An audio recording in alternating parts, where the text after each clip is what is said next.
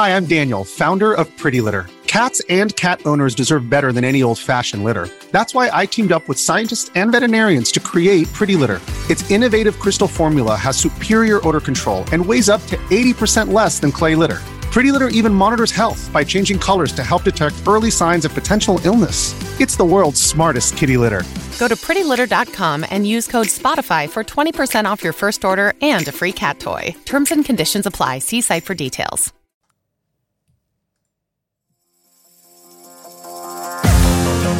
L'apocalisse zombie non è un pranzo di gala e si combatte un daily cogito alla volta. E questa sera siamo qua per fare una vera live anti-galimbertiana, pro-tecnica, pro-tecnologia, completamente prona allo sviluppo, al progresso informatico, digitale, videoludico. Benvenuti ai Cogito Studios, Grazie, ragazzi. grazie, che, grazie. Bello, che bello avervi qua, che bello Grazie. avervi qua. In realtà siete qua da qualche ora, visto che io voglio annunciarlo subito, subito, immediatamente. Sappiate che i qui presenti signori Prodigic, eh, o Prodigic, poi ci raccontate un po' anche eh, come, come cavolo si dice, eh, ha- hanno montato il nuovo PC dei Cogito Studios. È stata veramente un'avventura incredibile. No, non c'è Incredibile. un'inquadratura sul PC nuovo. Non c'è.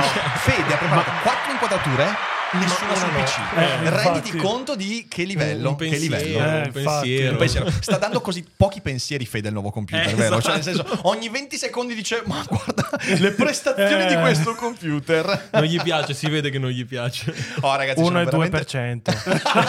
no, sono È delosissimo. da buttare. No, Sono basta. veramente, veramente contento di avervi qua perché, come vi accennavo anche oggi, io seguo il vostro lavoro dal 2018, credo 2017, eh, perché magari è un aspetto che pochi conoscono di me, ma io sono un vero geek. Eh, a me piacciono, anche quando non le uso, anche quando però mi piace ascoltare recensioni di Linus, Tech Tip, mi piace ascoltare Marcus, eh, Ma- Ma- Brownlee si chiama. Marcus Brownlee. E, e poi mi piace seguire voi perché ci sono cose che magari discutete che mi fanno, mi fanno affascinare proprio, però poi non me ne frega nulla perché in realtà non è che le prendo, eh. però è, è un bel mondo. Però mi dicevate anche che è un mondo molto tossico, Eh, quello della, abbastanza. della Sì, tecnologia dei sì, assolutamente. allora raccontateci un po' come, da dove deriva questa tossicità. Ah, per me crea molta faziosità. Sì. È quello il vero problema. Cioè, almeno il problema grosso, diciamo. Ognuno si riconosce molto nel suo acquisto. Mhm. Quindi automaticamente ricon- deve dare un valore un pochettino di più ai soldi che spende e quindi crea faziosità. Difende a spada tratta il suo brand, in sostanza. Ok. Poi ovviamente l'estremismo che stiamo vedendo nella nostra società si trasmette anche nelle abitudini giornaliere con appunto questi comportamenti sempre più estremisti nel difendere o attaccare altre aziende. Mm, L'azienda mm, viene mm, vista come propria. Cioè, manco avessimo 100.000 euro investiti in quell'azienda. Esatto. È vero, è vero. Ma credo che questo sia un po' dovuto al fatto che viviamo un'epoca in cui, ehm, avendo questa incertezza a livello politico, sociale, anche personale, direi quasi spirituale, esistenziale, l'appartenenza è una cosa a cui cerchiamo di dare un, Sì. un Sì. valore. Quindi se io ho un computer Mac... Allora significa che chi eh, e che, che appartengo a quel gruppo di persone che hanno fatto questa scelta e questa scelta mi dà identità. Mm. Eh, E tutti quelli che hanno fatto una scelta diversa sono stranieri, Sono io illuminato e gli altri che non capiscono. Poi hai citato uno dei brand migliori sotto questo punto di Esatto. vista, eh? Veramente voi, tosti, ci avete, eh. voi ci avete- voi ci avete un rapportino particolare, Porca se non sbaglio, con Non Apple. glieli puoi eh. toccare, non glieli sì, puoi toccare. sì, sì.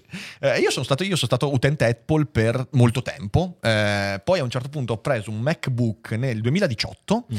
eh, che si è fritto per due volte nell'arco di sei mesi. Ha fritto, utilizzavo, eh, cos'è che era? Adobe Premiere Mhm. e ho scoperto che un bug friggeva eh, le casse. Ma cosa stai dicendo? I Mac non possono avere problemi Impossibile. tecnici? È assolutamente impossibbe. Per due volte me l'hanno tenuto via per 25 giorni per sostituire le casse e gli ho detto, Le sai casse? cosa? Sai cosa? Vabbè. Fritti, fritti. E io mi ricordo, mi ricordo questa scena devastante, ero in camera, eh, ero in camera, ero in, in- in salotto, eh, mia moglie era in camera e io ero lì a fare un montaggio. A un certo punto fa questo rumore proveniente da qualche inferno Lovecraftiano, era tipo un- letteralmente un urlo, è una cosa del genere. No, peggio, però era proprio uno stridore fortissimo. Ho detto, che cazzo è successo? Si era fritto il Mac. Però il Mac non può fallire. Non può, non può, può no, fallire. non può. non può fallire. Se fallisce il Mac, ho fallito io che Esatto, l'ho comprato. sì. Eh, questa è una cosa molto No, tossica. poi la cosa bella è quando noi parliamo male di, di determinati prodotti Apple, perché noi bene o male li abbiamo tutti, soprattutto negli ultimi anni li stiamo veramente provando tutti, quindi anche comprando tutti ovviamente. Certo. Quindi... Non venite pagati delle aziende. Eh no, no, eh, no. lì sta il Eh, punto. State no. mentendo, secondo me. Così come noi siamo E pagati una volta da Soros, un'altra volta Eh, dal Soros governo degli tutti, Stati Uniti, cioè. tutti, anche voi Soros. Sì, anche noi. I certo. nostri ultimi bonifici tardano un po' però. eh. è vero, Cioè, sì, sì, sì. so- È qualche anno che non Ha dovuto rateizzare Ha anche dovuto rateizzare, ha dovuto rateizzare. Zero al mese, bello, bello. Ah. Beh, insomma, e, e- e quindi io vi seguo da un bel po', avete fatto questa esplosione e mi avete anche salvato da un acquisto che stavo per fare e che invece voi mi avete L'altra dissuaso. azienda grande. L'altra- mi avete dissuaso dal azienda. fare, avete danneggiato perché siete pagati ovviamente dagli altri. Eh, certo, mi avete dissuaso certo. dal prendere il PlayStation Portal. Tutti i soldi che non investono in marketing lo investono in noi. Esatto. Così. Però sapete, eh, ho, ho un po' questa percezione che nell'ambito dell'industria videoludica, sia dal lato hardware che dal lato software, ci sia una, una forte crisi, probabilmente è la lunga coda anche del Covid, che sta portando a produrre delle cose che si mostrano all'utente come fighissime, meravigliose. Però poi, quando vai a toccarle con mano, sono un po' poverelle. Sì, raggiungono risultati immediati, magari dal punto di vista appunto per gli azionisti, per quello- Commerciale, esatto, sì. dal punto di vista commerciale, ma poi in realtà all'utente sono proprio poveri, proprio non hanno cuore, l'ho definito Portal, proprio Sì, senza è vero. cuore. È vero, è vero. sì. molto rasciate, molto fatte di fretta, diciamo, anche un pochettino. Sì, eh, mo non so da cosa dipenda questo, perché io è una cosa che vedo anche nell'industria dei AAA, eh, che Mm. ovviamente vengono spinti da morire. Però poi alla fine, che- che- cioè, a, me sembra che ci sia un'industria che manca molto di cuore, forse perché non, non crede più di poter dare dei contenuti rivoluzionari. Assolutamente. Poi c'è anche un discorso, secondo me, che proprio spingono per far uscire il più possibile. Eh, sì. Eh, ma l'abbiamo visto in film, l'abbiamo visto in tante altre cose ultimamente. Però le cose escono proprio male. E lì la coda del Covid è stata lunga molto di più, tra l'altro, perché ovviamente i videogiochi anni di sviluppo, per cui se lo sono beccati in pieno, la Sì. maggior parte di quelli che sono usciti negli ultimi tempi. Quindi hanno avuto un pochettino di difficoltà in più, forse, ultimamente. E adesso però c'è. eh, Domani esce GTA 6. Dai, dai, parli- parliamo di ciccia. Domani parli- esce parliamo- GTA 6. No, domani, domani esce il primo trailer, di- quindi uscirà nel 2028 poi il gioco. Però eh, ci, ci sono delle aspettative perché già il 5 era stato un grande traino per un certo tipo di industria, per un certo tipo di sensibilità e via dicendo. E io ho un po' la sensazione che effettivamente anche questo voglia essere un po' un traino per un'industria che per via di tante cause, per via del fatto che questa generazione comunque per ora è una generazione molto monca, infatti il 6 non esce cross platform immagino, sarà totalmente nuova generazione. Credo sia Sì, tutto sì, next solo- gen, sì. solo Ok, next gen. gen. E spero anche. E magari, e magari, e magari- e magari, cioè, l'industria lo vede un po' come un possibile traino, visto anche l'ingente investimento che c'è stato. Voi avete qualcuno- qualche... manca qualcosa che proprio indichi la via, secondo Eh, me. sì. E forse quello può essere un gioco Mm. che indica la via su come si facciano determinati giochi a cui gli altri possono prendere ispirazione proprio a piene mani. Mhm. Manca qualcuno che indichi la strada. Mm, ma cos'è che potrebbe essere adesso? Perché io, ovviamente, io da esterno, perché poi purtroppo non ho neanche tanto tempo. Cos'è, eh, voi invece da videogiocatori che sono all'interno del mondo de- de- de- di- questa industria, quali potrebbero essere le vie da indicare? Eh, perché tanti dicono la grafica, altri dicono invece il lato narrativo, di, invoglia- il 3D. Mm, Quali sono le strade che potrebbero essere interessanti per il futuro del Eh, videogioco? La profondità del È gameplay. tosta, la profondità sì, del gameplay, gameplay. Perché la grafica con ray tracing, path tracing ci siamo ormai. Cioè siamo a, Mhm. un lot- a livello altissimo. La narrativa comunque abbiamo ottime opere anche che sono uscite negli ultimi anni, ma l'interazione con migliore nei NPC, il fatto di sembrare sempre più in un mondo simulato e dare tantissime possibilità al giocatore, banalmente gli edifici esplorabili tutti, quasi tutti, Mhm. cioè cose di questo tipo che proprio amplificano l'immersione del giocatore. Ma poi GTA ha sempre vinto per il gameplay molto, per cui quello deve dare una svolta effettivamente, perché effettivamente la grafica ce l'abbiamo già, bene o male, quindi non mi aspetto, a parte il fatto che mh, prendere GTA 6 come un riferimento per il mercato è un po'... Cioè, è l'utopia a cui Sì, possono esatto. ambire gli altri Eh sviluppatori. beh, certo, anche perché 2 tempo, miliardi, di, Esatto. due miliardi di dollari di investimento per lo sviluppo è una cosa, è una cosa veramente, cioè è una piccola finanziaria di una nazione Eh, sviluppata. Forse cosa- noi possiamo sponsorizzare una roba del Eh, genere. esatto, Daily esatto. Noi Cogito, effettivamente esatto. Daily Cogito può effettivamente riuscire a sostenere una spesa del genere, però altri effettivamente è veramente Quindi sì, complicato. secondo me il riferimento deve, deve cambiare un po' l'approccio eventualmente al mondo dei videogiochi mh, come gameplay per tutti quelli che possono ambire a quel tipo di approccio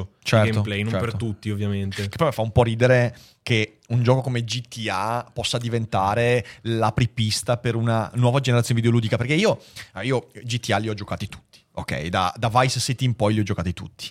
E sapete qual è la cosa eh, che mi ha fatto passare più tempo su GTA, ovviamente sul 5, però lo facevo anche su San Andreas. Io lo chiamavo il golf delle teste, ok? Io prendevo, io prendevo, prendevo eh, un'automobile, di solito abbastanza veloce, e eh, individuavo un punto dove potevo fare rampa. E in questo modo l'auto avrebbe potuto arrivare al livello della testa di tantissimi passanti. Ok? E lo chiamavo il golf delle teste. Giusto. E- ed è forse lo sport liberatorio. simulato in cui ho passato più tempo su GTA. Ora che un gioco che fa nascere questo possa diventare apripista generazionale. Beh, ma lo vediamo anche con altri giochi. È libertà totale. alla Esatto. fine, libertà completa. Un È po' vero. come Zelda è bellissimo dal suo canto per quello, Sì, perché dà sì. una libertà totale. Anche libertà di questo tipo è qualcosa Sono- che sposta. Sono d'accordo, sono d'accordo. C'è, un- c'è un- c'è una questione che mi piacerebbe discutere con voi perché è una cosa che quando eh, parlo anche con persone che si occupano di videogiochi salta fuori molto spesso. Perché giustamente tu dici l'immersività. E quindi il coinvolgimento, la possibilità di esplorare ogni centimetro quadrato, che sicuramente è bellissimo. Però dall'altra parte sappiamo che questo porta anche a dei problemi. Perché? Perché in realtà la, eh, la ludopatia, che si traduce ovviamente nella- nel gioco d'azzardo e cose, si traduce anche nel fatto di eh, essere talmente immersi in un mondo virtuale da in qualche modo voler sostituire l'esperienza reale con quel mondo virtuale. Eh, non c'è soltanto l'immersività, c'è anche la lunghezza del videogioco. Io faccio molto spesso l'esempio di Elden Ring. Io ci ho messo 150 ore a fare la prima run, è stato un trauma da cui non mi risolleverò mai più nella vita. Vale Eh, per tanti, credo. mi rendo conto che l'immersività unita alla lunghezza di esperienza, il fatto che comunque è un gioco, quello e tanti altri, che ti richiede. Non- non- non ti permette di giocarlo veramente se ci passi mezz'ora al giorno. Devi passarci due, tre ore minimo al giorno. Queste cose qua portano anche a sviluppare un legame nei confronti del videogioco che rischia di essere un po' malato. A voi è mai capitato di cadere un po' in un tunnel di, chiamiamola, dipendenza videoludica? E come avete gestito questa questione voi? Eh, da Oh, giovane. che però, domanda cioè, pesante. Ma questa è proprio da, mi da tocca malissimo. Ah, ok, bene, bene, bene, bene, bene. ovvio. Credo semplicemente, ma mm, oddio, non, non saprei dire. È più, è più un qualcosa veramente di ricordo giovanile, cioè di adolescenza, qualcosa che Sì. puoi fare perché hai il tempo di farlo. Quindi non è Certo. che c'è stato un, un ragionamento dietro la quale, ah, ma devo uscire da questo tunnel. No, semplicemente non avevo più tempo. A un certo punto, Mm, mm, finita lì. C'erano gli MMO quando Eh, eravamo c'erano più gli giovani MMO. noi, Warcraft, Guild Eh, Wars, che World of Warcraft è rubavano- stato un... Quelli erano rubavano mortali. Nostre giornate e poi c'è la cosa più, più problematica sono stati i giochi mobile sotto quel punto di vista lì Mm, anche perché sì. sono quelli all'inizio che soprattutto per i soldi che ci spendevi poi Certo. perché sono tutti pay to win eh, ti tiravano via proprio dalla realtà perché poi erano accessibili dalla tasca tiri Esatto, su e ce l'hai già in mano invece Ovunque. mettersi a PC era già qualcosa di più complesso Sì. Ma guardando indietro, cioè io mi vedo a noi, tipo il nostro gruppo, a- fuori a bere, tutti col cellulare in mano. Mhm, certo, certo. Nessuno che interagisce se non per parlare del gioco, ma... Certo. Sì, che questo può. eh, io quando ne parlo sembra eh, il solito discorso da semi-boomer che dice: Ah no, perché ai miei tempi. In realtà, però, credo che il rapporto con il videogioco sia un rapporto molto, molto più delicato rispetto ad altri medium narrativi. Eh, perché rispetto al cinema, rispetto. ma anche semplicemente a un libro, cose del genere, che sono tutti medium narrativi, il videogioco effettivamente c'ha quella. eh, ti lascia quella. Eh, Quella, quella nostalgia di un mondo che hai appena abbandonato. Io me lo ricordo con World of Warcraft. Ci ho passato tanto tempo, eh, molto più di quanto sia disposto a- ad ammettere. e alla fine, alla fine ho dovuto disinstallarlo e venderlo per riuscire a non, non- non- non rimetterci le mani sopra. Eh, È capitato con altri giochi, ma quello forse è stato più degli altri, più di tutti gli altri. E io ricordo la nostalgia, ricordo proprio vividamente l'idea di andare all'università o di uscire e di pensare a quel bosco in cui ho lasciato la missione, a pensare a quel dialogo che... E lì mi è scattato il campanello d'alla- d'allarme. Eh, che a tanti però non scatta. Eh, Per tanti quel desiderio diventa un... Quello è il mondo che desidero. Quello in cui sto passando tempo adesso invece è una perdita sì, di non vedo l'ora di finire Non questa recita per tornare nel di gioco. finire la giornata per Eh, tornare che, nel che mondo non è mica, non è mica da, da scherzarci, insomma, È vero. perché è un, problemino. un No, anche problemino. perché poi il pensiero va sempre lì, è sempre lì costantemente. È difficile uscirne, cioè avere quel, quel campanello d'allarme Eh sì. autoimposto. Perché sì, eh sì. O ti scuote qualcuno, ma veramente in maniera violenta da fuori, o se no è... È che serve secondo me perché, perché molto spesso noi, eh, le persone che ci dicono oh vecchio ma cazzo fai, diciamo ma, fa, ma, fa, ma fatti gli affari esatto, tuoi, tuoi. ma fatti gli affari tuoi. E invece bisognerebbe riabituarci un po' ad ascoltare quelli che ci dicono che cazzo fai. Eh, per me è stato importante quello, cioè per me è stato importante avere persone che mi dicevano "Oh, ma che fai?" Stai un po' questo esagerando. Eh sì, sì, sì, è stato, è Sì, stato sì, sì. Eh, però, boh, eh, non credo che ci sia. Credo che viviamo un momento in cui invece l'industria sta espandendo moltissimo questa possibilità, sia dal lato dei mobile game, che ormai sono sempre più assurdi. Io qualche giorno fa ne ho scaricato uno perché a me piace guardarli ogni tanto, ok? Sono veramente delle trappole incredibili. Sì, sono Eh, sì. allucinanti. Cioè, Poi becchi l'ambito proprio che ti piace, ti appassiona, ma per i colori, il tema che tratta, cioè noi siamo caduti banalmente in un This episode is brought to you by Shopify.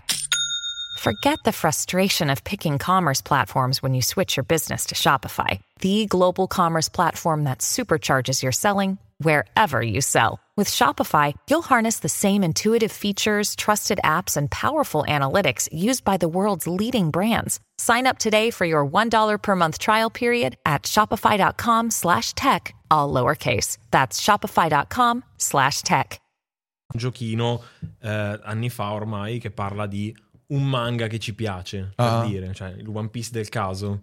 È quello, trovi il tema che ti piace, ti cattura e ti ma ci abbiamo dentro. buttato via due anni. Ma eh. tantissimo, Due anni. Tantissimo. Non- Due anni, ma noi anche a livello proprio, cioè bloccato a livello lavorativo, cioè eh, noi eh, lavoravamo di meno, eh, non, fa- non uscivano video per eh, un mese. Ah, proprio. Sì, no. Sì. Eravamo proprio focalizzati su quello, cioè proprio, cioè proprio Quasi da portato- vergognarsi. un No, da vergogna. Mi vergogno tantissimo Sì, di, sì, di quel sì. periodo lì. Vissuto così, poi sì, veramente. Eh, ma ci sta. Io invece mi sono preso. Io, io ho un problema con i. Adesso non mi ricordo neanche come si chiama, però sono i giochi con le palline che Mhm. entrano, te, Ok. te Ma aspetta, ma e ti dove, distruggono. Eh? Do- I giochi con le palline, però dove?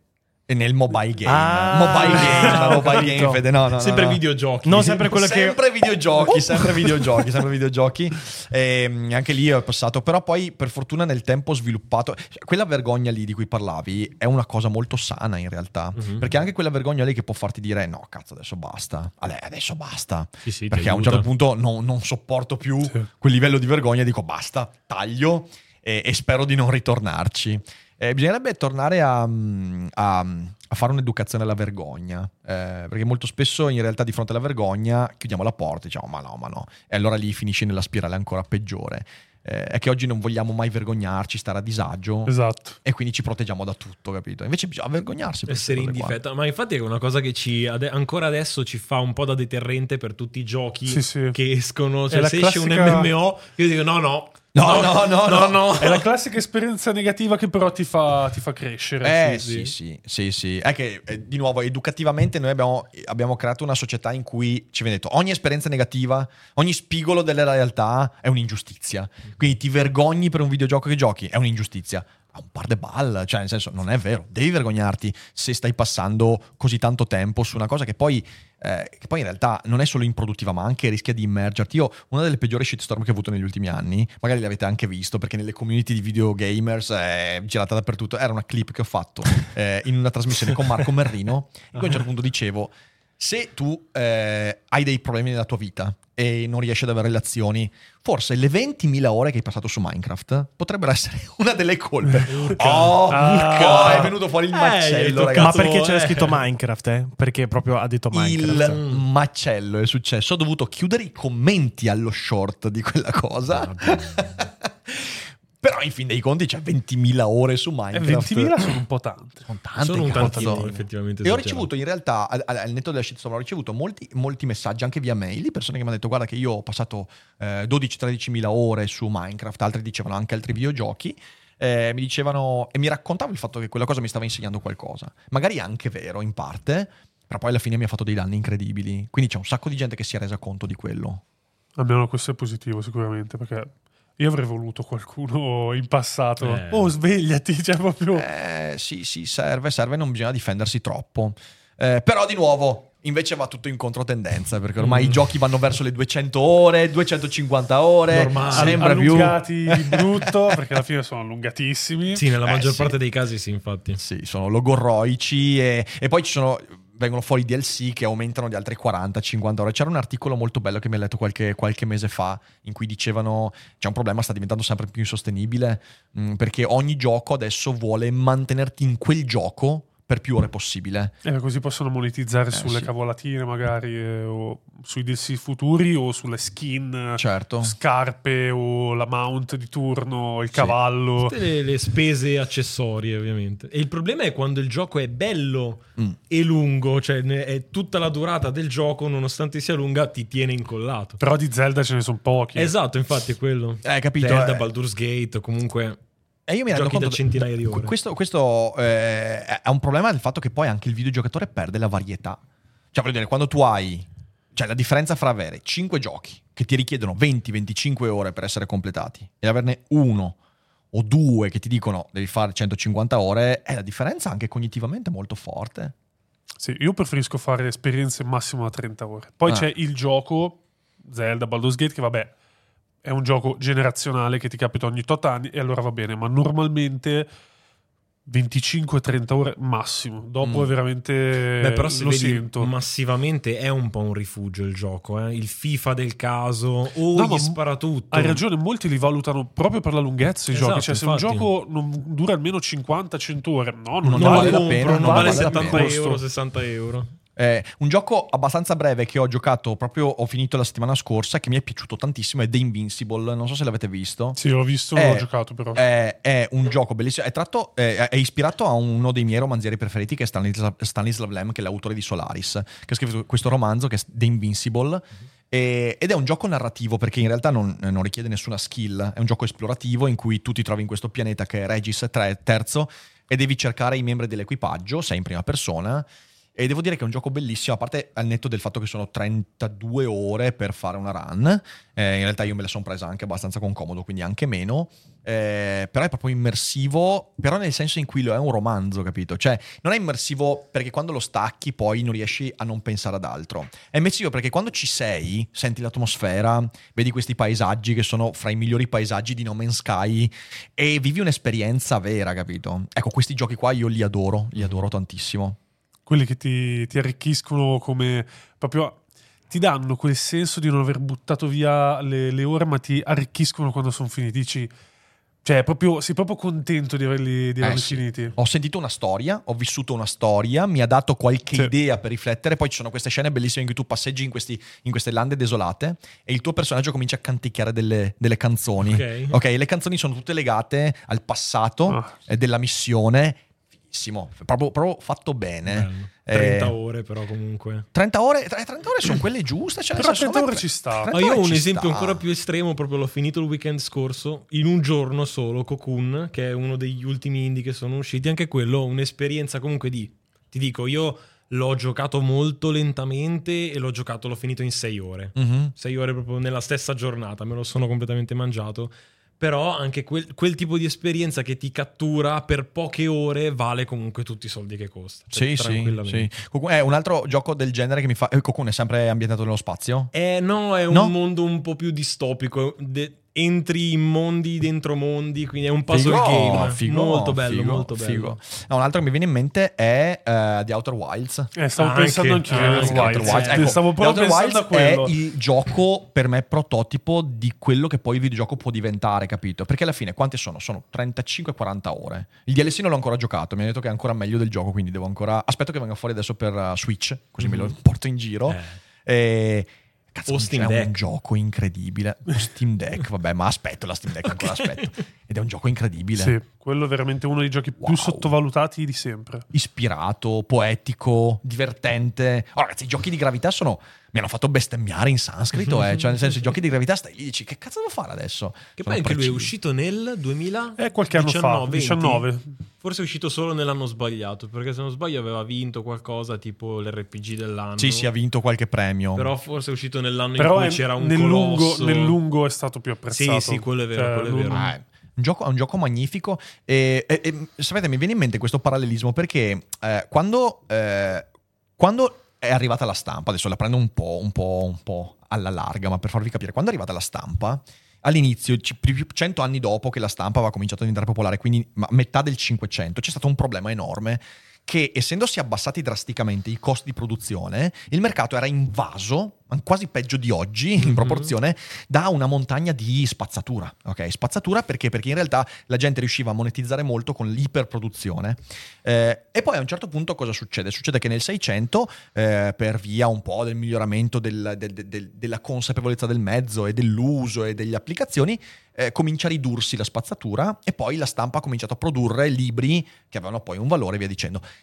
Adesso, prendendola un po' alla larga, però mi sembra che ogni medium faccia questa storia e che il videogioco sia in quell'epoca in cui si abbassano i costi drasticamente, perché oggi sviluppare un videogioco costa 20 volte di meno rispetto anche soltanto a 7-8 anni fa, e quindi c'è questa iperproduzione che diventa rumorosissima e magari poi andremo verso, chissà in quanto tempo, a un'industria un po' più a misura d'uomo. Sì, anche più, secondo me più che altro il problema è che stanno facendo tanto proprio finisce, butta fuori a livello proprio di eh, catena di montaggio Eh, e sì. invece di pensarli bene, ma basta avere un IP forte o vado a prendere un libro che è andato bene, un film che è andato bene, ci faccio il videogioco, eh, lo, lo scrivo in due giorni e poi inizio lo sviluppo. E lo sviluppo in quattro. E lo sviluppo in quattro Ah, e sì. butta fuori, butta fuori, butta fuori. È proprio questo, questo modo di fare qua che secondo me tanto deve. Ah sì, e poi ti trovi Cyberpunk con i veicoli che cadono dal cielo. Esatto, trovi. Cyberpunk e poi alla fine è un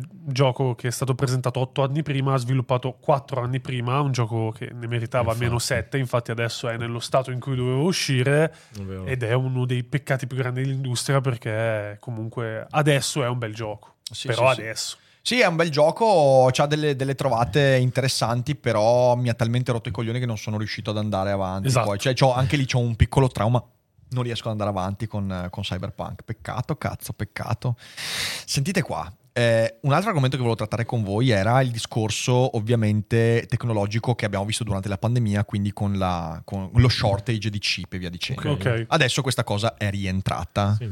Eh, sì, in parte, in parte, diciamo così, non si è ancora tornati a livelli pre-pandemia, però comunque molto, molto più sostenibile e sostenuta, sperando che non ci siano ulteriori disruption nella catena commerciale, visto quello che sta succedendo in varie zone del mondo, ma insomma. Ehm, adesso, con l'implementazione dell'intelligenza artificiale, eh, voi ovviamente ci lavorate molto con queste cose qua. Che potenzialità ci sono a livello proprio anche per l'utente? Cioè, nel senso, mh, ci saranno dei cambiamenti molto forti in futuro eh, con l'uso dell'intelligenza artificiale oppure sono applicazioni comunque che, che vedremo molto molto più in là rispetto a... secondo me, Secondo già me prende tutto. tutto. Qualsiasi non ne cosa. usciamo proprio, ogni cosa. Ma proprio qualsiasi cosa. E già adesso comunque ci sono tanti applicativi che prendono ehm, anche a livello proprio di, di pubblico comune, cioè senza, senza andare troppo nello specifico con noi che magari ci possiamo lavorare, quindi cercare lo strumento più eh, avanzato, diciamo, ma proprio le cose più comuni. E lo vedi anche un po' dai social, quelli più, eh, adesso non vorrei dire frivoli riferendomi a TikTok, però alla fine sono contenuti più veloci la stanno usando in tantissimi. Ta- Anche solo adesso c'è un nuovo trend che sta andando tanto su TikTok di gente che chiede al chat GPT del caso di costruirgli un'immagine e poi la implementano, quindi le danno un comando ulteriore Mhm. per implementare l'immagine precedente e vanno avanti così per 3 o 4 5 step. È uno dei trend che sta andando tanto Ok. su TikTok. Però nella vita di tutti i giorni comunque ti dà una- cioè proprio ti fa fare delle cose che prima non facevi, cose che magari ti richiedevano tempo e grafici inutili, eh, Office, Word, tutto quel mondo lì, proprio ti darà una mano enorme nell'uso del PC e secondo me farà fare uno step medio all'utente medio che ovviamente giustamente non vuole saperne troppo, Mhm. gli fa fare uno step superiore. L'utente esperto le cose che fa l'IA le sapeva già fare, non è che Sì, però esatto. ti toglie il pensiero di farle, che non è proprio poco. Alla fine Mm. le macchine sono nate per quello. Certo, certo, certo. Voi lo state già utilizzando a livello del vostro lavoro? Come- Sì. Quali sono le applicazioni che state utilizzando? Beh, adesso veramente poco, nel senso che gli strumenti che ci sono sono comunque buoni, validi in tanti casi, però noi lo utilizziamo principalmente per immagini, per audio pochissimo. Ok. Sottotitoli. sottotitoli e mm, abbiamo provato un pochettino la, la cosa che ci piacerebbe tantissimo è il, mm, il cambio della voce cioè il doppiaggio in automatico in altre Ah, lingue beh, quello, quello arriverà direttamente su YouTube. quello lo aspettiamo come la manna Io ho già proprio. sentito, io ho già guardato, ci sono alcuni canali, ne hanno- sono in beta, sono circa 7-8 canali. eh, abbiamo visto sì che ci sono già Eh, pazzeschi. esperi- eh, infatti. Quello devo dire è pazzesco perché in realtà c'erano applicazioni che lo facevano già, ma la voce ridoppiata era comunque sempre molto robotica, molto Mhm. innaturale. Oh ragazzi, queste qua, se uno, se uno non sa che è un computer a ridoppiare, non se ne accorge no, minimamente. infatti, infatti, infatti. Poi Eh, adesso ci sono un- anche le cose che cambiano il labiale americano che a noi non ci conosce, non se ne accorge. secondo Non se ne accorge Eh, a neanche. noi servirebbe davvero tanto, cioè a parte il fatto che le applicazioni che ci sono mi fanno parlare come un indiano, però È vero. è un piccolo dettaglio che sono disposto anche a sorvolare, diciamo. Eh, finalmente pot- eh, qualcuno potrà sentire Daily Cogito in spagnolo senza io che uso il mio terribile spagnolo. e però bisogna stare anche attenti, bisogna stare anche attenti perché dobbiamo sapere che le applicazioni tipo intelligenza artificiale si nutrono dei nostri dati. Sì. Lo sappiamo, lo Esatto. sappiamo. Eh sì. Allora, quando noi non vogliamo dare i nostri dati al- ai malintenzionati, cosa possiamo fare? Uno, rompere il computer. Due, andare in un bosco e metterci in una catapecchia senza connessione. Oppure possiamo usare lo sponsor di oggi, ovvero NordVPN. Chi non è prudente rischia di perdere cose importanti. E spesso neanche ti accorgi di aver perso qualcosa. E su internet tutto diventa più complicato perché è pieno di individui pronti ad accaparrarsi i tuoi dati. Sei uno studente che usa l'hotspot universitario? Sei un professionista che gestisce conti aziendali in mobilità? Avere una VPN oggigiorno è fondamentale per mettere in sicurezza i tuoi dati. Ma non solo. Ti permette anche di gestire autonomamente il tuo indirizzo IP, avere accesso a contenuti altrimenti non disponibili nel tuo paese e gestire in tutta tranquillità le tue attività più delicate. E grazie a Daily Cogito puoi avere accesso a NordVPN con lo sconto esclusivo della nostra community. Vai nel link in descrizione e metti in sicurezza la tua navigazione oggi stesso. When you need mealtime inspiration, it's worth shopping Kroger, where you'll find over 30,000 mouthwatering choices that excite your inner foodie. And no matter what tasty choice you make, you'll enjoy our everyday low prices, plus extra ways to save, like digital coupons worth over $600 each week. You can also save up to $1 off per gallon at the pump with fuel points. More savings and more inspiring flavors make shopping Kroger worth it every time. Kroger, fresh for everyone. Fuel restrictions apply. Quanto pericolo c'è, secondo voi, che l'uso più o meno, diciamo così, indiscriminato delle applicazioni di intelligenza artificiale ci sottragga la possibilità di sviluppare competenze nell'ambito anche di cui voi parlate? Perché io, eh, cosa- allora, eh, fa- anche qua faccio, faccio un discorso prima di, di- di lasciarvi la parola. Io sono interessatissimo a queste cose, a parte che spero di non trovarmi mai a far scrivere un mio libro o un mio articolo a ChatGPT. Sì. In quel momento vi prego abbattetemi, eh, perché comunque c'è sempre bisogno di un'elaborazione che sia umana, che sia tua e via dicendo. Purtroppo tanti autori stanno già per pigrizia lasciando fare queste cose qua. Però il mio timore è il seguente, che l'uso di intelligenza artificiale non venga portato avanti da molti perché può amplificare le mie competenze, ma per sostituirle. Cioè io uso l'intelligenza arti- artificiale perché questa è una scorciatoia che mi permette di non interessarmi a certe cose che poi però hanno un impatto non solo sul mio sviluppo personale, imparare una lingua, imparare a programmare e via dicendo, ma anche poi perché in fin dei conti va a impoverirmi molto. Cioè il mio timore con l'intelligenza artificiale è che l'atteggiamento ci porti a usarla per sostituire le possibili competenze più che implementarle. Non so se voi questa cosa la condividete. Allora, in un certo senso sì, sicuramente, per tanti sarà così e mm, sono abbastanza sicuro di questo, cioè in tantissimi l'adotteranno come... E sta già eh, succedendo. E sta già succedendo. Però è anche vero che per tutti, cioè mh, credo che almeno tanti continueranno a chiedersi il perché delle cose. Mm. Quindi tanti avranno comunque la voglia di specializzarsi in un determinato Mm. ambito, capire come fare le cose, come imparare una lingua, come imparare a utilizzare un computer nella maniera più approfondita possibile, non far fare tutta un'intelligenza artificiale. e quelli saranno i più specializzati ancora adesso che poi andranno magari ad evolvere ancora di più. Se adesso magari c'è più una conoscenza generica, più diffusa, poi ci sarà una, una conoscenza più verticale, meno diffusa. Certo, certo, certo. E la curiosità però è, è il- cioè, nel mio caso, io cioè, sono curioso, non riesco proprio a pensare che ok, questo lo fa al mio posto, sì, ma perché, come? Cioè io voglio Esatto. scoprire come mai, perché, cioè, questo tipo di persone, secondo me, eh, comunque ci saranno e come ha detto lui, aumenteranno ancora le loro, le loro capacità, ma le persone comunque permetteranno alle persone che questa cosa non ce l'hanno un minimo di fare un salto Mhm. che comunque adesso non farebbero nulla, perché non è che adesso secondo me quelle persone si mettono a fare qualcosa di più, eh, di, di approfondire, di sviluppare, di fare, però il mio sito me lo faccio ve- più velocemente. Ecco. Poi Certo. se voglio imparare a programmare veramente, quello lo posso fare, però il mio sito lo faccio, impiego meno tempo. Ho capito, ho capito. Ah, perché c'è, c'è un racconto, mi viene in mente in questi casi, un racconto di eh, Ted Chiang, che è l'autore da cui hanno tratto il film Arrival, per dire, ok? È un autore di fantascienza, secondo me, straordinario, geniale, scrive quasi solo, anzi, ha scritto soltanto racconti brevi per ora. Hanno tratto svariati film, come anche Limitless, cioè quindi uno che ha Ok. prodotto dei racconti molto belli.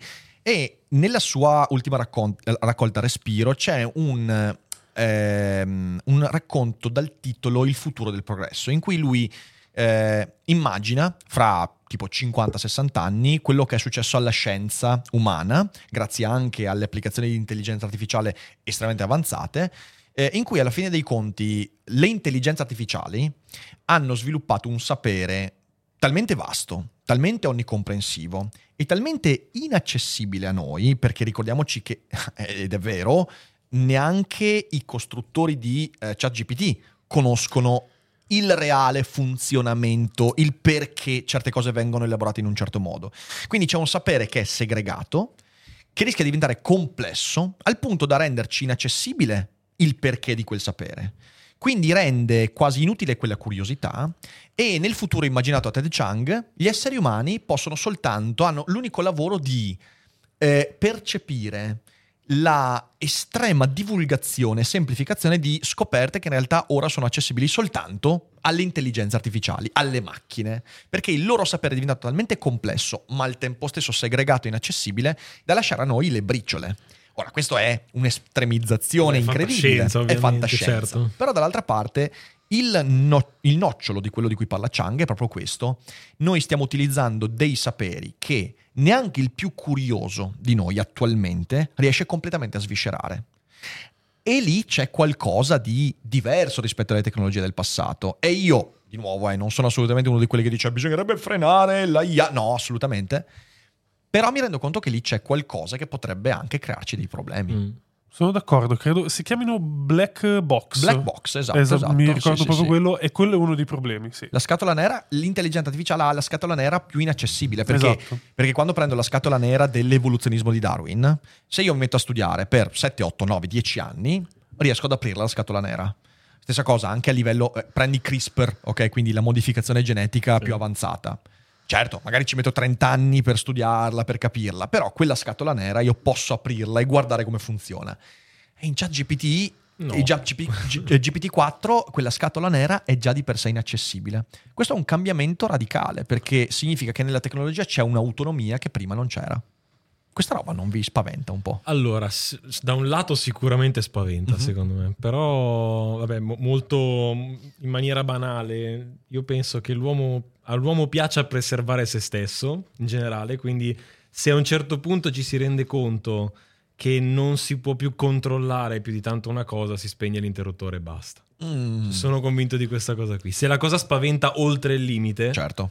eh, si arriverà a resettare. Cioè, non, non fa per noi. Ne parlavamo anche di diverse Fine. tecnologie che sono state tagliate anche nel nostro paese perché appunto per, per la paura che, Certo. che generano. Quindi anche se questa può fare meno paura perché è molto astratta, Mhm. però se ha poi delle applicazioni effettive nella società che poi vanno a cambiare alcuni equilibri sociali, economici, eh, può Soprattutto esserci, economici, soprattutto giusto? economici, può esserci qualcosa. Ecco. Però sarebbe, sarebbe terribile ovviamente l'idea di spegnere una cosa così incredibile. Cioè, Eh sì. E peraltro in Italia lo stiamo facendo, in altri paesi. no? Cioè, Eh, anche, tanto anche per la cambiare. regolamentazione, esatto, Eh sì. cioè comunque ci sarà, adesso ovviamente spaventa tantissimi, però avrà tantissimi limiti imposti, per cui cioè, sicuramente creerà problemi, sicuramente c'è chi se ne approfitterà anche della tecnologia, in questo senso, come c'è sempre stato chi si approfittava delle innovazioni tecnologiche, però credo che veramente noi stessi ci imponiamo tantissimi limiti e quando i limiti non saranno più abbastanza si chiude baracca e burattini e ciao a tutti.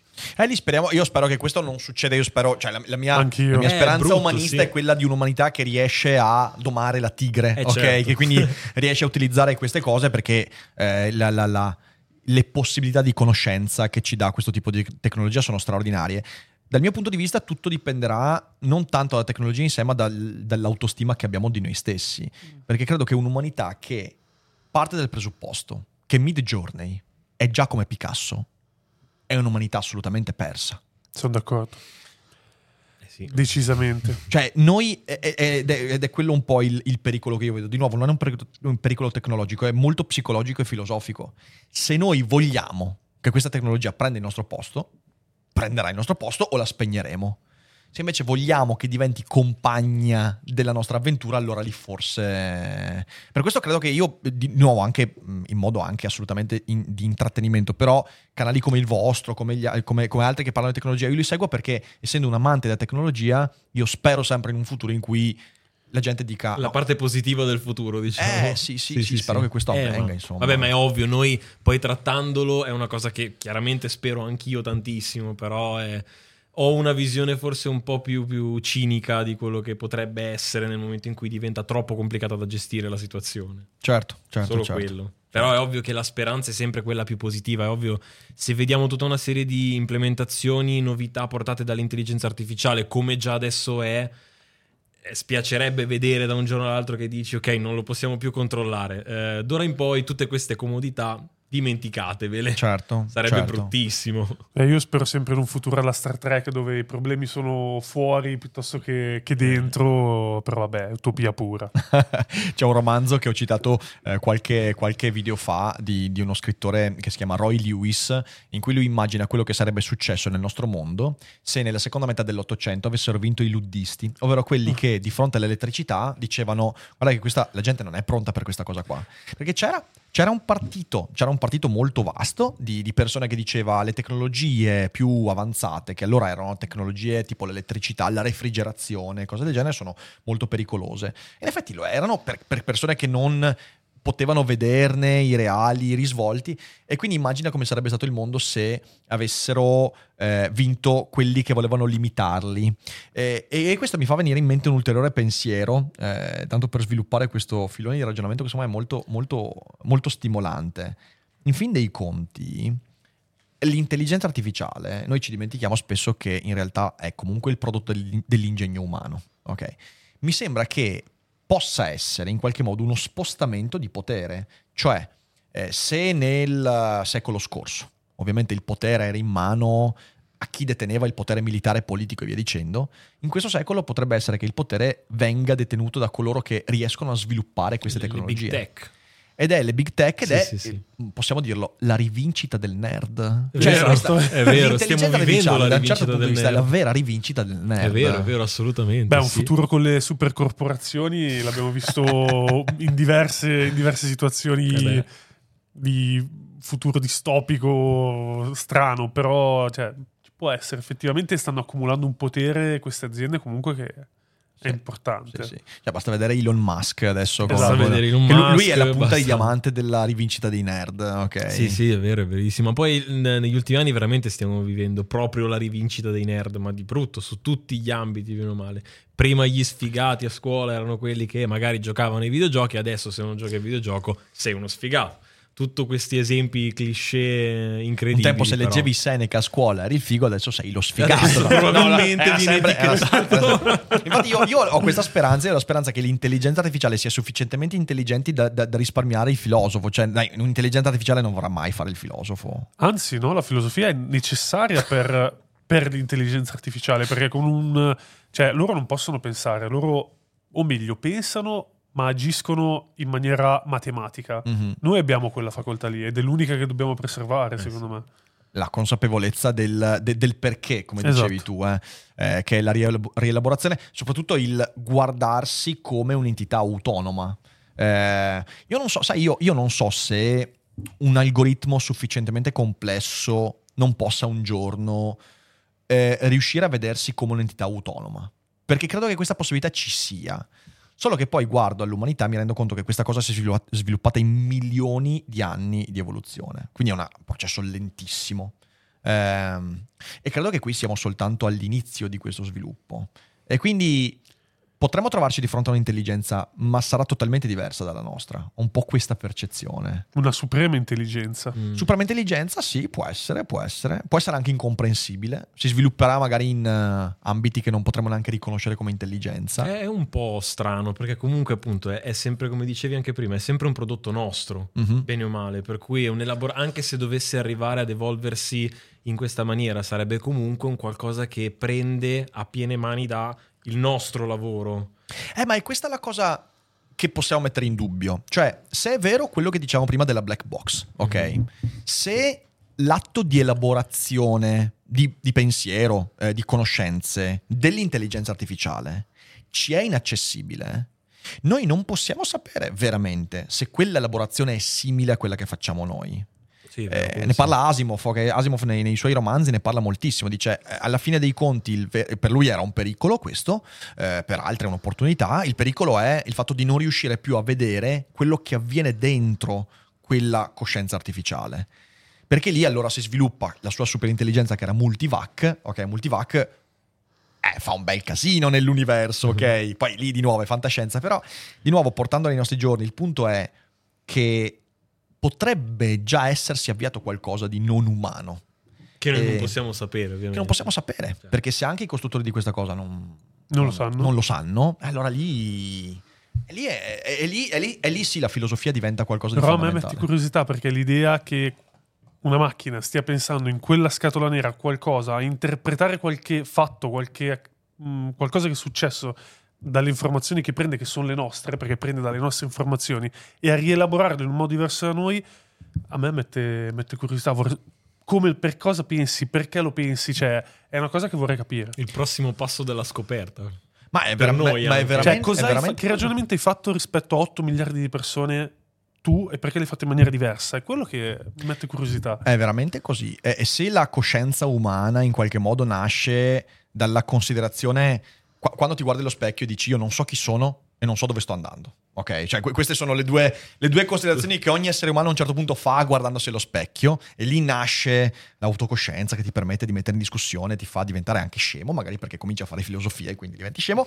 Eh, voglio dire, non ho mai visto un... Il, il mio cane non si chiede queste cose qua, ok? Cioè, il mio cane è il mio cane. E anche lui si guarda allo specchio e dice ho fame, fame, coccole e basta. E invece noi ci guardiamo allo specchio e diciamo cosa voglio fare della mia vita, chi diavolo sono io e via dicendo. Poi anche ho fame, cosa mangio Anche, dopo? anche però è un secondo momento. Ecco, eh, chiedersi quali sono le domande, se emergono delle domande, perché magari di nuovo l'intelligenza in noi si sviluppa come domanda, ma in un'intelligenza diversa, che cazzo ne sappiamo, è una cosa, è una cosa interessante. Bisogna essere curiosi però di nuovo.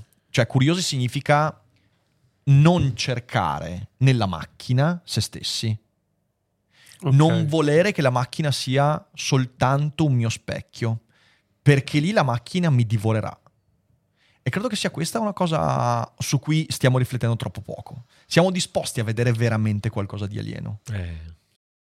This episode is brought to you by Reese's Peanut Butter Cups.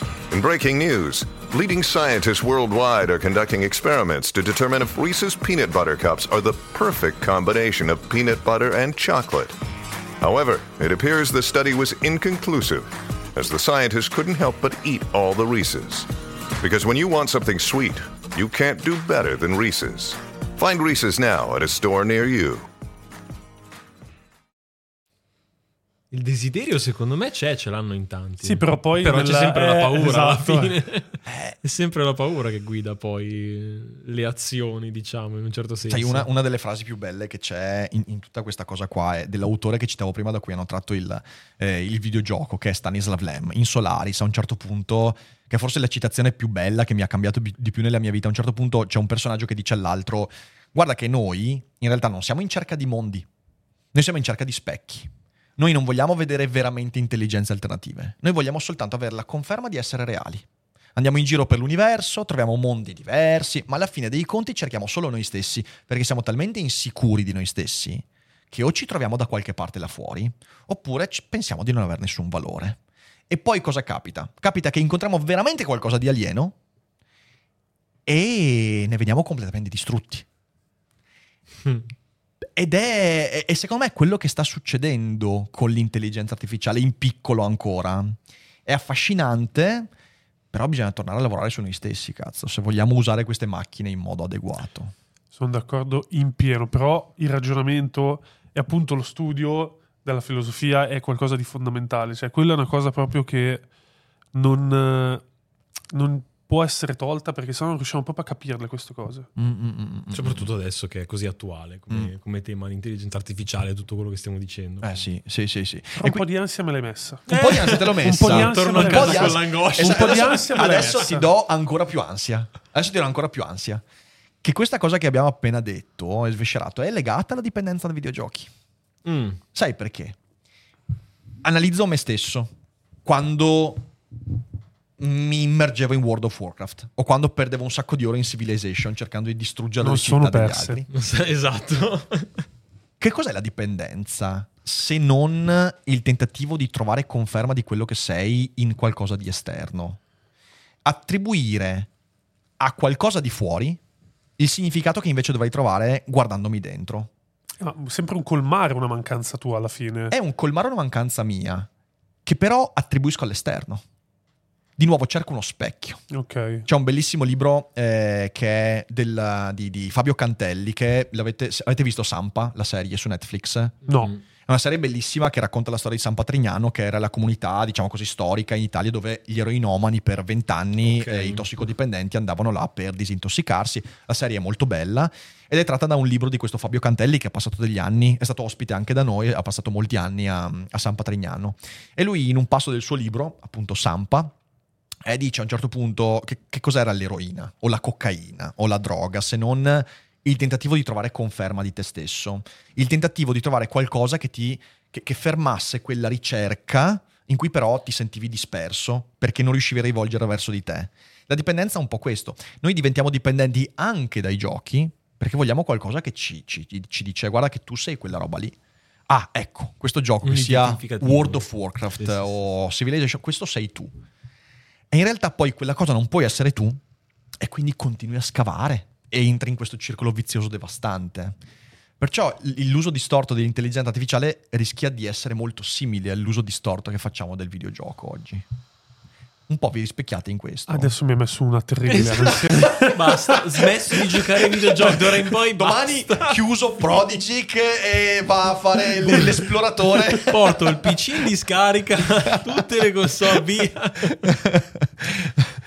Allora, no, eh, ti dico anzi, invece il videogioco mi ha aiutato a capire meglio cosa sono. Eh, proprio eh, esplorare cose che non avrei mai fatto o Uh-huh. che non... eh, proprio... ma di certo il mio cervello non, non pensa di elaborare nella vita di tutti i giorni Ok. e riscoprirmi, eh, riscoprire mie reazioni e mie dinamiche personali che poi nella vita mi hanno fatto anche capire dove, dove andare su certi punti Però di è vista. un po' un identificarsi in effetti, cioè cercare di identificarsi in Sì, un mondo sì. virtuale alla fine, per cui sì, un po' sì, un po' mi ci ritrovo. Eh, questa cosa che hai discu- eh, hai descritto tu è, credo, la dimensione quella sana del gioco. Esatto, Esatto. perché poi Eh. c'è una dimensione sana, una dimensione Eh, ovviamente. io faccio tossica. l'esempio, ogni volta questa, questa cosa l'ho detta anche altre volte in live. Quando gioco a risico, io amo il risico perché quando inizia una partita e quando finisce, quel- ciò che avviene nella partita rimane nella partita.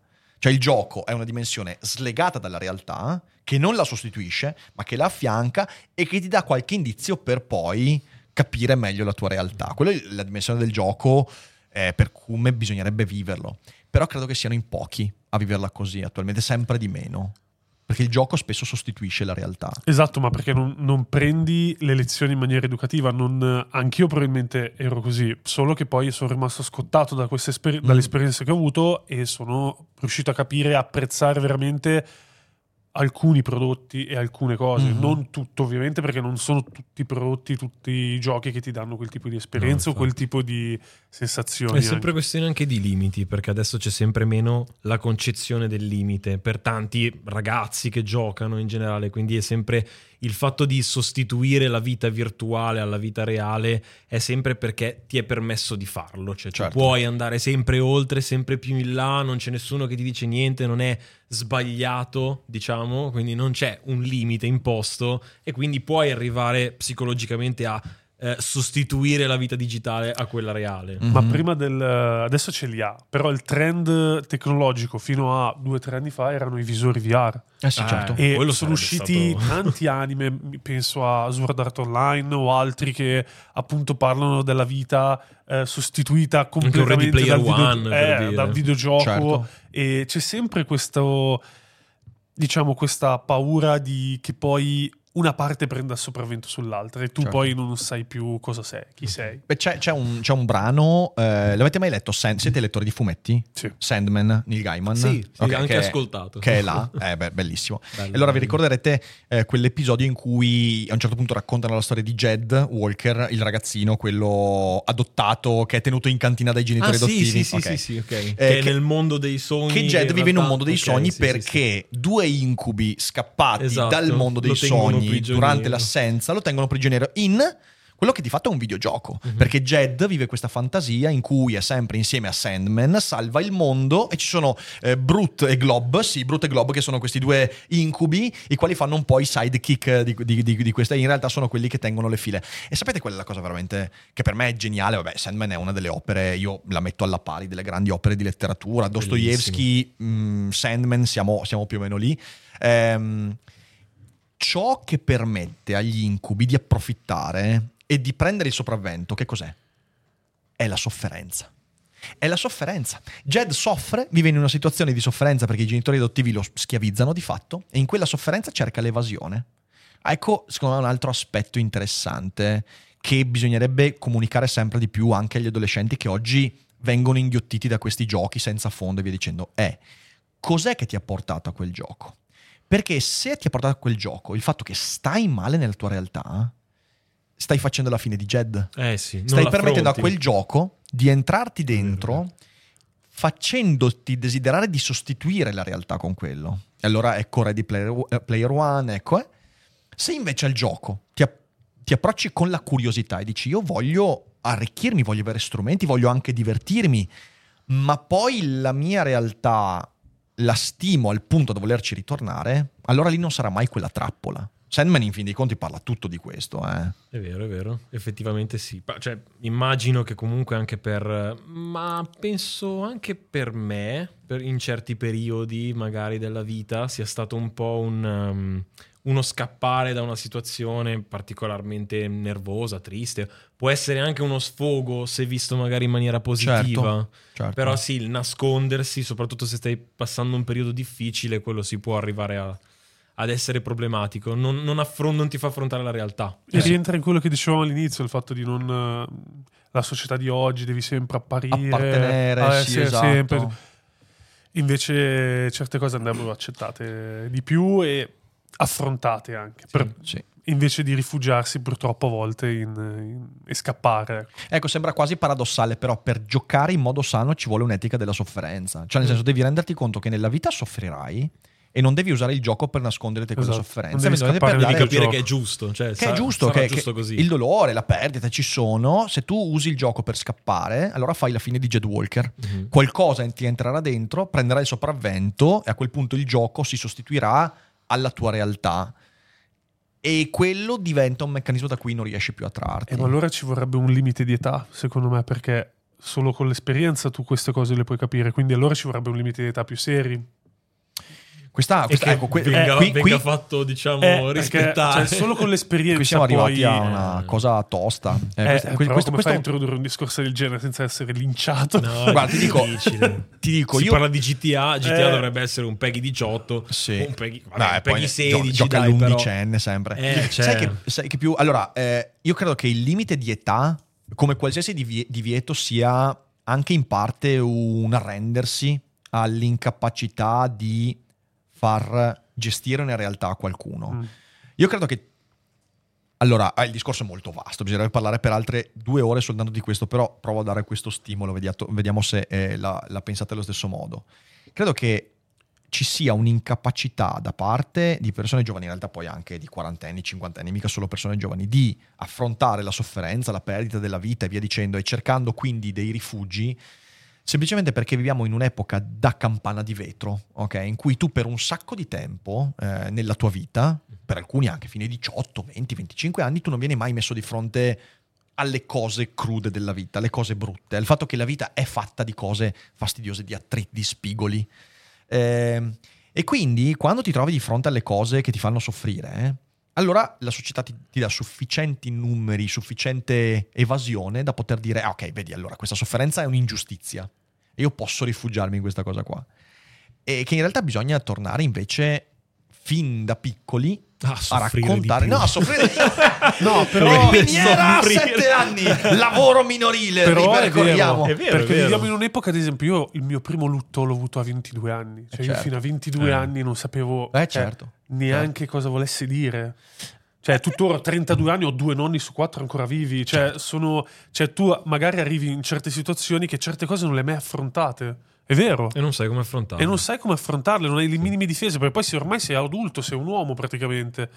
E proprio sei disarmato perché non, sei- non sai come, come gestirla questa Certo, cosa. certo. Io ho avuto la fortuna, adesso dico una cosa che sembra veramente paradossale, ho avuto la fortuna di avere due esperienze vicine alla morte, una a 13 e una a 17 anni. A 13 anni è morto un mio compagno delle medie, in un modo peraltro molto molto brutto, mi ricordo che, che mi, ha, mi ha proprio segnato in modo, in modo abbastanza forte, e poi a 17 anni ho rischiato di morire io. Ero, io vivevo nella, nella bambagia, vivevo nella famiglia normale, insomma, senza grossi problemi, e quei due momenti sono stati due momenti in cui ho detto, ma cazzo, ma ma la vita è una merda.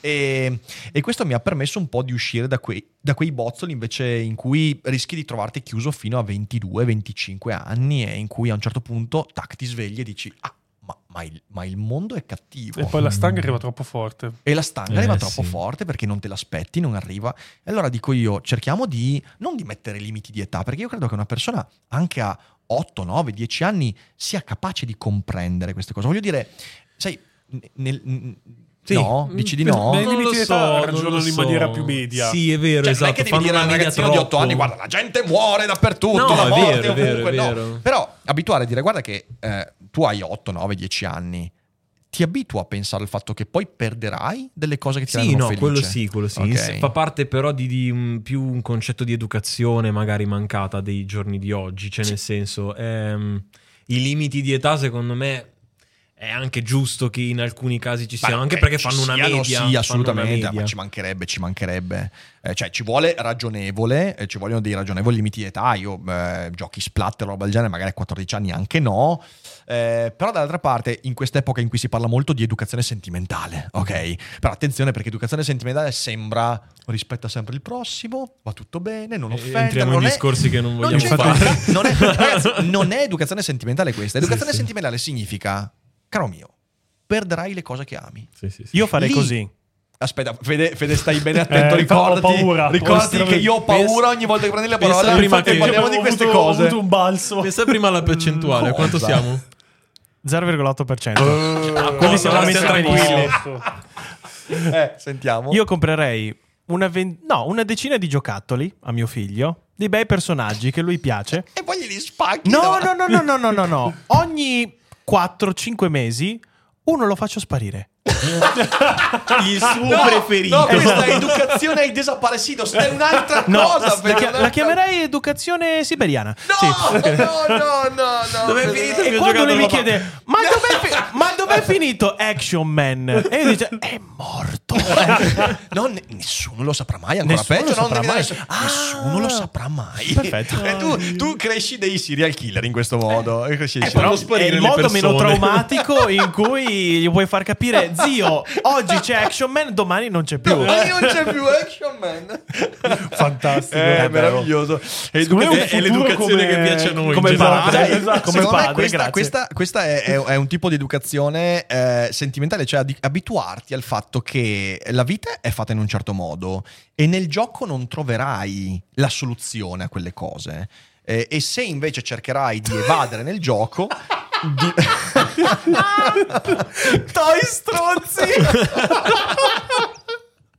Another day is here, and you're ready for it. What to wear? Check. Breakfast, lunch, and dinner? Check. Planning for what's next and how to save for it? That's where Bank of America can help. For your financial to dos, Bank of America has experts ready to help get you closer to your goals.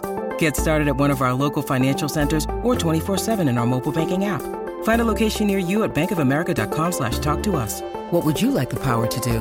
Mobile banking requires downloading the app and is only available for select devices. Message and data rates may apply. Bank of America and a member FDIC. in chat Alberto Cambia ha qui- scritto Toi stronzi. Potrebbe essere Bello. il titolo di questa live. Io ti dico, Scusate, caro Alberto, avanti. potresti aver dato il titolo a questa live. Prego. Perché Toi stronzi è veramente bello. E, no, però tornando, tornando seri, ehm, mi sembra che eh, il- l'invasione eh, della- del- dell'intrattenimento, del divertimento, eh, unita all'incapacità, di- alla campana di vetro, ok? Crei di fatto il, il terreno perfetto per delle iperdipendenze in cui poi le persone cadono senza rendersi conto. Credo che sia dei- uno dei problemi eh, di quest'epoca sia proprio La questo. società è troppo buona in generale. La società Troppo gamificata. È troppo gamificata, non c'è dubbio, però soprattutto ti dà un sacco di finestre di evasione senza darti il valore dello stare invece nella realtà. Se tu la realtà non sai dare valore, se tu non sai dare un significato alle sofferenze della vita, se tu non capisci che dare significato al lutto, alla sconfitta, al fallimento significa prendere in mano la vita e hai un sacco di finestre che ti portano in mondi fantastici. Se non vai nei mondi fantastici, sei stronzo. Eh. E quella lì è la trappola. E Sandman è, è tutto così. Sandman, secondo me, parla esattamente di questo, capito? Diventa, allora anche il divertimento diventa una trappola. È vero. È un peccato. Però il punto è che non, non è percepito come un problema perché finché le persone che sono perse si rifugiano lì, per un certo tipo di persone va anche bene perché hanno paura di poi come possano gestire Certo. quella e vabbè quello che stiamo vivendo ultimamente è anche un po' l'abbiamo visto però la paura di come possano affrontare queste cose quindi no gioca che almeno Sì, sì, stai diventa, lì diventa e- una distrazione. Esatto. Oltre che al fatto che vai un po' controcorrente, a livello culturale si dici che è giusto affrontare le cose brutte. Di solito c'è la tendenza a no, le cose brutte. No, sei- ecco il sarà- solito pesantone, Eh, esatto, cioè, però è, più- realtà- è molto più culturale, ma anche proprio di educazione da parte di- dei nostri genitori, per non parlare di quelli che sono genitori adesso, magari di ragazzi più piccoli di noi. Cioè, c'è proprio il terrore nell'affrontare il brutto e il cattivo. Mhm. Per cui, cioè, se Certo. manca quello proprio a livello di, di cultura, è, è proprio difficile arrivare a un- un, um, una civiltà in cui si riesce ad affrontare in maniera giusta le cose brutte della vita. Ma io cioè vorrei sapere in quanti a vita. cena in famiglia affrontano argomenti tosti Eh, o cioè, fa- fanno discussioni difficili piuttosto che mangio e scrollo, mangio e scrollo. Eh, guarda, io adesso, adesso io devo dire, adesso veramente faccio il commento da boomer, però è un cambiamento che io ho visto radicalmente. Quando si va al ristorante, oggigiorno, tu quando vedi i bambini ai tavoli, tu ormai li vedi quasi sempre con un tablet vero. davanti. Sì, con vedi sempre- l'iPad, col tablettino Ragazzi, così. Ma perché senza sono ingestibili. E questa Eh, è la capito, cosa ma- ma- triste. ma- Come ma lo eravamo lì- noi. No, no, no, come, diventano come più conseguenza. Come conseguenza, Cioè, infatti. è, è proprio l'inversione della causa-conseguenza. Eh sì, diventano esatto. ancora più ingestibili perché gli dai Esatto, quell'evasione. sì, sì, questa è la cosa E, e- e perché anche lì, purtroppo, nella genitorialità, ne abbiamo parlato quella volta con Stefano Rossi. Sì, certo. Nella genitorialità stessa c'è l'incapacità del genitore di gestire l'attrito del figlio. Eh, avere, avere un figlio è, è- è un, no, stavo per dire è una pigna nel culo. Ok, avere un figlio è una cosa Anche un gruppo di pigni. terrificante, ok? Se tu pensi di poter avere un figlio e mantenere il tenore di vita che avevi prima, No. sei un illuso, sei un illuso incredibile. E se di fronte al cambiamento di tenore la prima cosa da fare è dare a tuo figlio un tablet per spegnere il cervello, ti credo che ti diventa Ted Bundy poi. Ma e, e anche qua, di nuovo, c'è un'in- un'ineducazione, un'inconsapevolezza del significato che posso dare al- alla sofferenza, all'attrito, al fastidio. Cioè, pensa adesso, facciamo figli, pensando di non poter dare significato al fatto che i miei figli mi rompono i coglioni. Ragazzi, stiamo veramente freschi. Eh. Eh sì. Peraltro volevo rispondere perché ho visto un, un commento, effettivamente potrei essere risultato troppo aspro in questo. Eh, non dico che bisogna soltanto avere momenti pesanti nella vita, anzi, quando ci sono momenti pesanti va benissimo avere la distrazione, va benissimo avere il divertimento che ti fa staccare, ma ci mancherebbe. Però di nuovo, tutto sta nella relazione che io do fra la vita che sto vivendo e la distrazione. Se questa sostituisce la vita che sto vivendo, in massima o minima parte, mi sto facendo un danno. È questo un po' quello che cercavo di dire. Non devi perderti. Non devi perderti, non devi- e devi continuare a guardarti allo specchio e dire io non so chi sono e dove sto andando e continuare a cercare. E... C'era un'ultima cosa che volevo chiedervi ri- le- legato a questo, ovvero se secondo voi nel mondo dei videogiochi forse il fatto di perdersi alcuni contenuti, quindi di non rientrare in una narrazione, non sentirsi parte di un gruppo, può essere un sentimento un pochino più presente rispetto ad altri ambiti della cultura pop in generale. Cioè il fatto che tu come, videogio- come videogiocatore, per esempio, non sei riuscito a stare al passo coi tempi e non so, finire subito Elden Ring, finire subito l'ultimo gioco. Mentre tutti gli altri tuoi amici sì. Esatto, c'è questa fear of missing out, questa FOMO, secondo voi è più presente o non c'è così tanto? No, è più classismo. È più me, quello. classismo? Quello che, Ok. Diciamo, io sono più elevato di te perché ho apprezzato Eh, appieno. perché a me finito, sembrava di averla vista un po' più forte un po' questa c'è, cosa qui. secondo me, un po' Ok. c'è effettivamente la D'accordo. sensazione, ma è anche un po' soprattutto per i titoli quelli più eh, che spostano le masse, che poi alla fine non spostano Certo. le masse nella maggior parte dei casi, perché lo sappiamo benissimo poi quanto vendono. Però quelli più che fanno tanta pubblicità Mhm. eh, si sente molto di più questa- questo bisogno di giocarlo subito perché Ok. sennò mi sto perdendo qualcosa, perché sennò mi fanno lo spoiler. Eh, esatto. Eh, sì, sì, sì. sì. Lo Perché vedo molto di più in questo ambiente qua che nel cinema, per esempio. Sì, molto sì. più forte. Ok. Secondo me sì. D'accordo. Sì, sì, beh, credo che sia anche legato al fatto che la gente, come dicevo prima, ci investe molto di più emotivamente Eh sì. nei videogiochi Eh rispetto sì. a un film. eh. Cioè, ripeto, è incomparabile. Prendi anche il film che dura di più, prendi l'ultimo discorso di tre ore e mezza. Eh no. Sono tre ore e mezza. Esatto. Sì. Sono tre ore e mezza. Certo, di un tu- videogioco. Tu mi fai uno spoiler, sono tre ore e mezza, mi fai lo spoiler Finisci di la Death demo. Stranding. Sì. Eh sì. Eh, Eh, faccio sparire la famiglia. Cioè, nel senso, è un po', un po' questo il discorso. O l'Action Man. Eh, o le- o le- Beh, non esageriamo. L'action man, l'action man.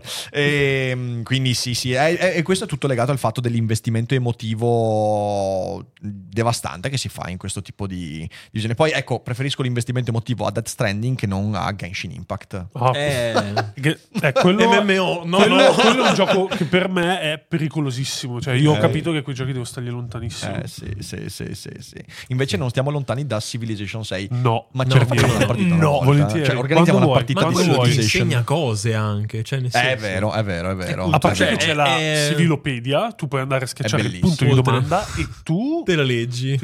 C'è un problema. Allora, ogni volta in cui io ho cercato di aprire la Civilopedia, c'avevo vicino una città da demolire. E quindi e la il mio cervello diceva: Cosa faccio? Imparo qualcosa o demolisco? E andavo a demolire. Non Eh, c'era niente da fare. sta. Io ho il Civilization. È un, è un po' come con GTA per me, Civilization. Io parto con l'idea di essere un bravo cittadino, eh, uno che segue le regole, che rispetta il codice della strada, che fa le missioni in modo ordinato. E poi faccio invece il golf delle teste. Ok. Su Civilization parto dicendo adesso divento una civiltà Faccio culturale, vittoria religiosa. faccio vittoria religiosa oppure pacifista. Poi invece comincia a nuclearizzare metà delle città. Poi sei Sparta con le bombe atomiche. Esatto, esatto, esatto, esatto. No, E Gandhi non posso e con farci, le bombe non atomiche posso è farci- bello, non posso far- bellissimo. Io con Gandhi ho fatto una delle ultime run di Civilization. A un certo punto arrivo con la mia flotta, l'ultima nazione da Classica conquistare. flotta di Gandhi. Di Gandhi. Avevo una flotta piena di caccia torpedinieri incredibili. Arrivo, eh, arrivo alle coste dell'Olanda, che era l'ultima nazione da conquistare, e l'Olanda ha quattro caselle piene di flotte. E io le ho nuclearizzate tutte ed è stato bellissimo. Ah, poi il momento Ma in cui la fatelo lanci- soltanto Se mi siete raccomando. grandi. Se siete no, su Civilization stavo dicendo. Ah, ok. Ah, no. Vabbè. Don't do this in real life. Ma io faccio quasi sempre vittoria culturale scientifica. Eh, ma No, sei io- troppo intellettuale. Eh, ma Io- perché dominio è sempre No, po' l'ho fatto banale. troppe volte È ormai. bellissimo, però c'è un problema. La vittoria scientifica ti fa sviluppare l'ICBM troppo presto. E quando io ho l'ICBM, sto lì e dico: Ma che faccio? Ho sette testate atomiche. Otto adesso. faccio, questo- me le nove. tengo? Che faccio? Me le tengo. Costano un sacco di È mantenimento. vero. E quindi alla fine. Ho trovato soddisfazione nella vittoria religiosa perché alla fine è un po' come una vittoria per dominio, quindi bene o male. È bella, bella. La vittoria religiosa è comunque molto mazzate bella. tra E, preti. attenzione, la vittoria religiosa non ti impedisce di usare i nucleari. Esatto, esatto. Puoi tranquillamente conquistare la vittoria religiosa nuclearizzando tutti. E, e penso che Non ti dà dei limiti. leggendo l'Apocalisse ha anche un suo perché. Tutto torna. Tutto torna. Sentite, ultima cosa e poi passiamo alla, eh, alle QA delle personcine che ci seguono, eh, che sono belle. Ciao ragazzi. Ehm, di solito io chiedo eh, i libri, eh, però voi visto che vi occupate di eh, comunque cose tecnologiche, eh, quali sono i tre videogiochi che proprio dite per me questi sono stati imperdibili e mi hanno, mi hanno formato? Ok. Formato. Formato. Formato. formato l'immaginario, cioè nel senso videogiochi che sono stati di grande impatto nella vostra vita. Urca. Ah, Civilization te lo devo mettere. Ok, quello, quello, quello c'è, perfetto. quello c'è per benissimo, forza. benissimo. Ma può essere anche qualcosa di non particolarmente intelligente. Qualsiasi cosa, qualsiasi cosa. Io Cioè ripeto, uno ci metto- Zelda, un Hollow Knight. Ma Zelda è particolar- non è particolarmente intelligente. No, non lo so, Ma no, intendo, ma ci- magari ma volevi i- qualcosa i- di più no, no, studiato. Videogiochi, cioè. videogiochi che hanno avuto impatto sulla vostra vita, mi va bene anche Carmageddon per quanto mi riguarda, che peraltro filosofico al massimo. Ah, Pokémon, Hollow Knight. Potrei metterti uno Zelda, però ti dirò Super Mario. Vado sul banalissimo. Beh, intanto aspetta, aspetta fermo, fermo. quale, Quale? Super Mario? Ah, va bene, va bene. Ti do il primo, il primissimo. Entertainment Il primissimo. System, è proprio Sì, sì, sì, sì. uh, bello. E se fosse stato. Zelda, quale avresti scelto? L'ultimo. Ah, Tears No, of the Kingdom. io non sono appassionato di Zelda. Ho giocato il, eh, il penultimo e lui c'è Ah, Tear- quindi sei Tears un- of Kingdom e, È un eh, novizio. Esatto. Un novizio. Non, non mi vendo come Ah. esperto di Zelda, però quello è stato molto impattante. effettivamente. Ok, ok, ok. Molto bene, molto bene. Io devo dire che Tears of the Kingdom è spettacolare, però il mio cuoricino sta ancora a Ocarina of Time. Eh, ci sta. Eh, Ocarina sta. of Time, meraviglioso. Ho ancora, io mi sogno ancora le melodie di Ocarina of Time ogni Eh, tanto. Eh, Ah, io me le ascolto ancora, anche se non l'ho giocato. Meraviglioso. Beh, gio- io ti consiglio di giocarlo, è un gioco straordinario. Ancora oggi io l'ho rigiocato nel Nintendo, mh, quello diciamo così online, ed è ancora un gioco bellissimo, merita veramente. Allora, quindi Civilization abbiamo capito. Stronghold. Stronghold, io sai che non l'ho mai giocato. Eh Stronghold. no, Stronghold è il... Anche eh, Neverwinter. e Neverwinter Night. Neverwinter. che mi hanno segnato Neverwinter Night. Eh Adesso sì, si fa poi- tanto parlare di Baldur's Gate, ma il, quello da cui è nato Baldur's Gate è nato, deriva è Neverwinter Night e mi, ha- mi hanno lasciato tantissimo questi giochi. Poi vabbè ci sarebbe anche Pokémon perché quelli della nostra generazione Pokémon non puoi dire che non ti ha segnato. Vabbè, anche Gothic, Skyrim, ce ne sono un Eh, però sacco da citare. GDR in, Eh, quel, in sì. quel filone di GDR, quindi Sì. però di diverso Pokémon eh, ha segnato comunque tantissimo. Civilization poi Spettacolo, spettacolo. Un sacco di Una cose. domanda che faccio sempre ai videogiocatori: ma voi avete mai giocato a Solar Jetman? No, No, non ho ancora mai trovato no. nessuno che ha giocato a Solar Jetman. Magari è se, stato un se gioco me lo fai vedere non mi ricordo il nome, ma non credo. Per no. Nintendo S ancora, eh? No, allora non mamma credo. mia, mamma mia. Troverò qualcuno che ha giocato a Solar Jetman e in quel momento troverò mio fratello o mia sorella, non lo so. Ragazzi, è stato un grandissimo piacere. Piacere Veramente abbiamo nostro. toccato 10.000 cose, Davvero. ma sapevo che sarebbe andata così. Eh, io vi auguro un bocca al lupo per tutti i prossimi progetti. Adesso, se siete d'accordo, noi chiudiamo la live per chi è in differita e poi per chi è in diretta rispondiamo a qualche domanda, ok? Quindi, se siete in live non uscite, che adesso rispondiamo a qualche domanda. A tutti gli altri andate a conoscere il lavoro e dei nostri qui presenti ospiti. Trovate i link in descrizione e ci rivediamo alla prossima puntata. Grazie. Ok. Ok. E adesso un bel caffè finito. Perché rischiare di rimanere senza caffè quando puoi abbonarti a Caffè Borbone? Prezzi vantaggiosi, costi di spedizione inclusi, tante possibilità di personalizzazione e l'abbonamento lo sospendi quando vuoi. Decidi tu la frequenza, la qualità, scegli tra le cialde e capsule compatibili e crea il tuo mix di gusti e miscele. Mai più senza caffè con l'abbonamento Caffè Borbone. Tutte le info su caffèborbone.com.